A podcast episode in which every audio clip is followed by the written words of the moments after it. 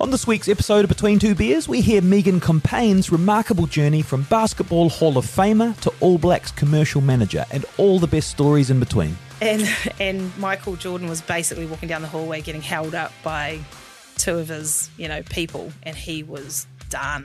And that was game where he hit the winning buzzer shot and took it back to game six where I think they won in, in Chicago. So we sort of crossed in the in the hallway. And it was just sort of one of those, whoa. Like if I was on, you know, back at, if it was now, you'd be snapping away like Yeah. social media. Between Two Beers. Listen on iHeartRadio or anywhere you get your podcasts. Welcome to We Need to Talk conversations on wellness to inspire, relate, and enlighten with Coast FM's feel good breakfast host, Toni Street. Hello there, welcome to the financial wellbeing series of We Need to Talk. Have you ever thought to yourself there must be a better way to make money than collecting a wage or a salary every week? Have you dreamt about having more financial freedom, but it's a fleeting thought and you never actually get around to doing anything about it? I know I have. It gets put firmly in the too hard basket, especially when you've got a busy life, possibly you might have kids and people who rely on you. And now, with the cost of living so high, so many of us are just simply trying to break even paying the bills.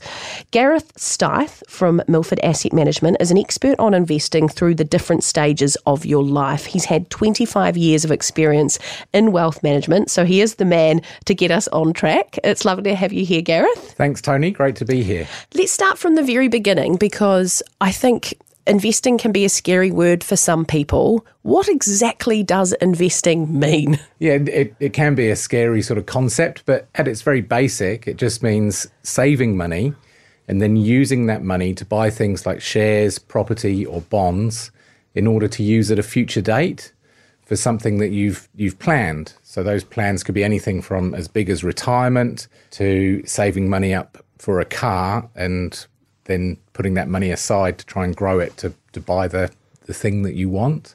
So it's just saving money and growing it. I remember the advice from my parents, which I don't think they followed, and I don't follow it very well.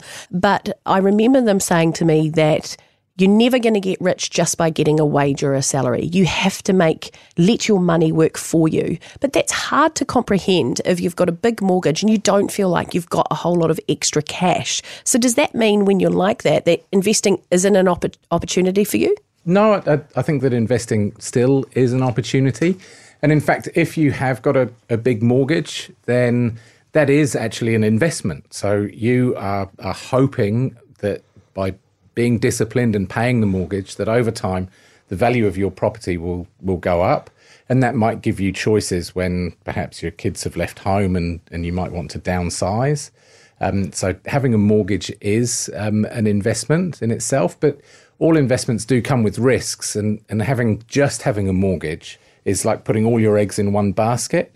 And so having the discipline to also try and save some money on the side, particularly through the tools that we have like KiwiSaver, to maximize that function that we have in New Zealand, that gives you a bit of diversification and lowers the risk of you know perhaps property prices not increasing over the long term. You've got a foot in both camps, so yeah, I, I know that it's hard at the moment. I was listening on the way here to the the news, and uh, Kiwibank have just put up their interest rates on mortgages to over eight percent. So Starting Yeah. to really hurt. yeah, and many people are rolling off their, their current mortgage rates, so it, it, it is hard. But maybe one of the things that, that people can do is is that if interest rates come down, keep paying the, the same amount on on the mortgage, or keep paying that same amount and trying to increase the amount that you can put towards KiwiSaver as a, and then in over the long term, your your investments will increase. Do you think by and large Kiwis consider property to be, you know, the be all and end all, and they don't look at other ways of investing their money? I, I think that historically, property in New Zealand has been a, a really good investment, but n- no one knows what the what the future holds, and that's the flip side of, of risk. There's there's risk and return. So over the last twenty years, property has been a really good investment, but that's not to say that it will be a good investment going forward. And the biggest sort of free ride is having diversification, so not having all your eggs in one basket and investing in global share markets and global bond markets helps you to diversify that risk of just having you know everything in in property, and uh, I I think that that's a, a more prudent way of of trying to save for for the long term. How does that look then if you've got a mortgage and you're investing on top of that? Are you having to save a portion, a decent whack of cash then to, to free it up somehow so you can do that at the same time? I try to think of it in reverse. So instead of um, saving money after you've paid the mortgage, try and save it before. So before you even see it, you know, maybe there's some budgeting skills that need to happen. So you know how much money you've got coming in, you know what the, the mortgage is, is going to be. But trying to save money each month from your paycheck goes straight into KiwiSaver. And then you haven't got the opportunity to spend it. And, uh, and you have to make do with the, the amount of money that's left over. So, yeah, skillful budgeting and paying your future self before you pay you know pay for anything in the in the now because you you'll get the benefit of that when you're older. Yeah, and when you see it in your bank account, then it's just there and it's fair game, isn't it? Can Yeah. we just talk about KiwiSaver? Because I feel like a lot of people don't look at KiwiSaver and think, oh, that's this great investment. They look at it and just say, that's my savings for retirement. But it actually is much more than that, isn't it? Yes. So the thing that makes it much more than that is is the compounding effect of the returns. I, I think that this quote is attributed to Einstein that compound interest is the eighth wonder of the world. And if you were to start young, so your first job, you sign up for KiwiSaver in your 20s, then that money could potentially stay in KiwiSaver for 45 years. You're only allowed to access it when you're 65 years old. The compound returns from that, every dollar that you save would be worth $20 in when you're 65. So if you manage to save $10,000 when you're when you're young, which may seem like a, a lot of money, but but I think it is doable. That could be worth $200,000 when you're when you're 65. So starting young is uh, is good, but it's not too late if you if you haven't if you haven't started in your in your 20s, but that definitely makes it a bit easier because of that compound interest effect. This is We Need to Talk. If you're enjoying this podcast, click to share with family or friends. Of the people that you see, how many of them, perhaps as a percentage, are really across their KiwiSaver and they know what funds they're in and they know what returns they're getting, versus the people that might be a little bit like me that go, oh, how's our KiwiSaver going to my husband? It's really interesting because I, I talk to a lot of people around, uh, you know, over the weekends and after work about their Kiwi savers and, and what investments they have. But and the, the amount of um, knowledge about where it's invested is gradually increasing as the Oh, as the as the balances start to increase as well. I think there was some research done on on when people start to take notice, and, and it's when the balance is about the value of, of your car, and then people start thinking, oh, you know, I should really pay a bit more attention to the balance in their in their KiwiSaver account. I think it's still reasonably low. I don't know what the what the number is, but it's increasing. So people are becoming more aware, and and that's a good thing because the more you pay attention to it, the more that you've got the likelihood of having the right fund for you invested in the in in the way that it's going to be best suited to meeting your future goals. Do you think there'll be lots of Kiwis sitting uh, listening to this that are missing out on lots of money because they aren't engaged in the KiwiSaver fund? I think that there is the potential for that to that to be the case, particularly if when you're young, the uh, the the idea of retirement seems so far away that that you you don't really have any urgency to uh, to really pay attention to it, and you've got so much other things going on in your life. I've got uh, three young kids, and, and they've got KiwiSaver accounts, so I, I try to talk to them about their investments, and I use that that compound interest um, example where instead of them thinking that they're saving a dollar every time they save a dollar, I say you're actually saving twenty dollars, and and so that helps them to focus their mind on it a bit more because that amount becomes a bit more meaningful. So focusing on on what your goals are and and where that money is going to be in the future can help you to to concentrate on it a bit more. What age would you say um, we should be getting our kids into KiwiSaver? I think when when they start working, often when people have their first job, they they get to fill in a, a form. Throughout our lives, there are lots of forms that we have to fill in. But uh, part of that that form is do you want to have a KiwiSaver? So I would talk to your your children at the time that they're first getting a job, and say to them that I think you should just tick that KiwiSaver box because at some point in the future, a long way in the future, you you'll you won't be working and you'll have saved up this money through KiwiSaver. And you'll be very happy you ticked yes. Yeah, and you can explain some of the, the benefits to them at the time. So some of those are that the employers have to pay 3% of your sat of your wages as well. And between 18 and 65, as long as they put in $1,042, the government will pay $521 a year um, into your KiwiSaver account. So that's a that's a fifty percent return on on the thousand dollars that you're putting in, which is yeah, which you can't you don't get every day. No. So taking little opportunities like that. Compounding them over the long time, you're going to get a long way towards your sort of retirement goals by doing that. Are you supportive of people accessing their KiwiSaver for things like their first home?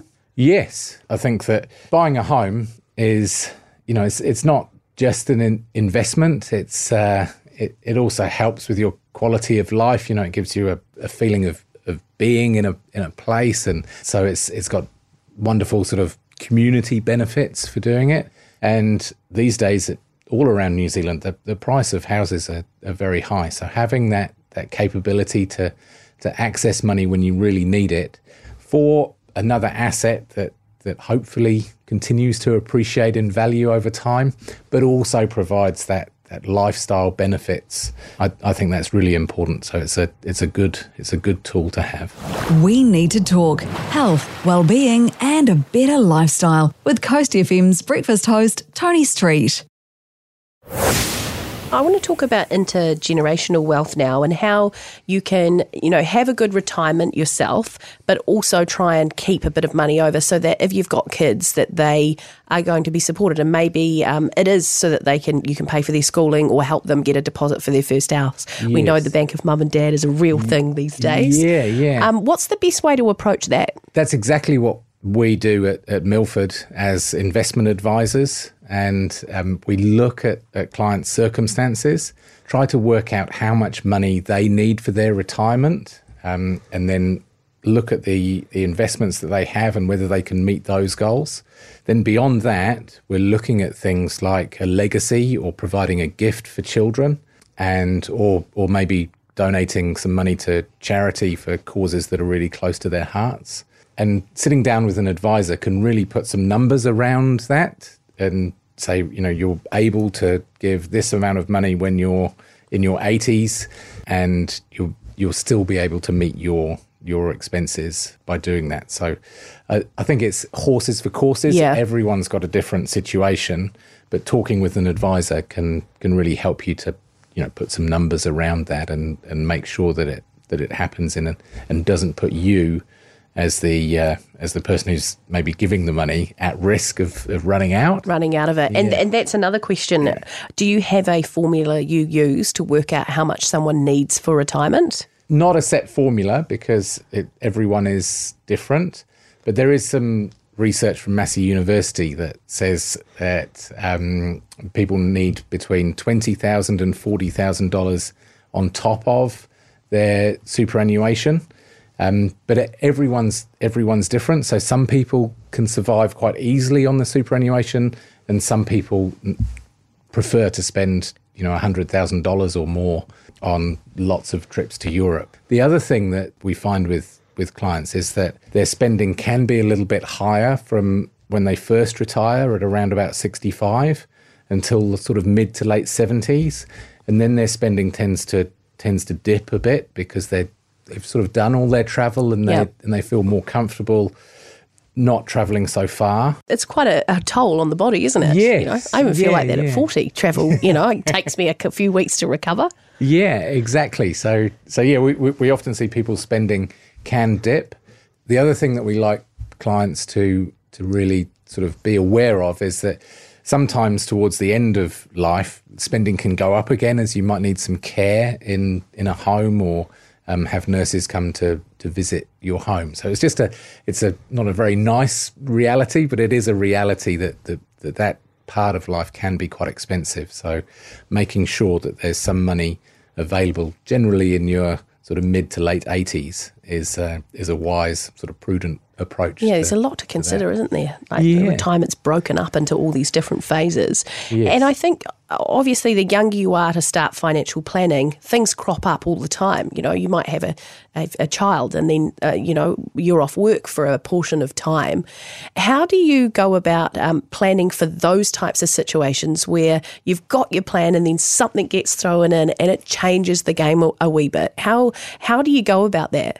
I think having having a plan is probably the the best course of action. And if you've started saving before those events happen, then it tends to give you choices. Um, so if if KiwiSaver's the main sort of vehicle, you can go on a, a KiwiSaver holiday for a bit if your expenses are temporarily going to be higher. It's important to not let that ride though. As soon as you you are able to to get the contributions going again, then that's the best thing to do. Otherwise, you, you won't be meeting your long term goals. It's like going interest only on a mortgage, isn't it? Yes, yeah, Same kind of thing. Yeah, exactly. The um, you've still got the capital to, to pay off At some point. it- It's in reverse. You, you still you still got to try and build that capital up in the in the KiwiSaver fund. Do you, do you think it's important to have um, when you're paying a mortgage and you're contributing to KiwiSaver, and perhaps you might have, I don't know, you might have a rental property or a couple. Do you think you also need to always have some money sitting in the bank for a rainy day? Do you think it's important to have that? Yes, yeah. And the the reason we recommend clients or investors have three to six months worth of their expenses I'm in writing the, this down. in the bank is um, when when surprises happen, like you have a flat tire or you you've been in an accident and you need to pay pay the excess on the insurance. Might have happened to me recently. Oh no! I, Yeah, hope- hope unfortunately, okay. I thought I, I thought I came out of it. I just backed into a car. Terrible. yep. When those things happen, it's much better to have some money to be able to to bridge the gap rather than than going into debt and then you've got to pay interest on that debt. So it's not just costing you the the amount of the the accident or whatever the the situation is you're also paying interest on that debt and then you know sometimes that can spiral because you've already got high expenses so having an emergency fund is Really it's important. yeah, it's really important. And and even when when you're retired, we still recommend that, that people have money set set aside so that they don't have to access their investments in the portfolio, which may be down when they need the money for a new roof or whatever thing is happening. They it's important to have those emergency savings to one side. Do you have people that come to you and they're a bit useless with money, but they want to get better? They're a bit spendy. Things aren't. They've got money, but they're a little bit all over the show. And and can you straighten them out? Is what I'm saying. Can you can you turn people around and get them on a good path when it seems like they're chaotic and it's just not going to happen for them? the fact that people are coming to us means that that they are willing to listen to some advice. So you know that, that's that's the best sort of start that that we can hope for is having someone who's willing to learn.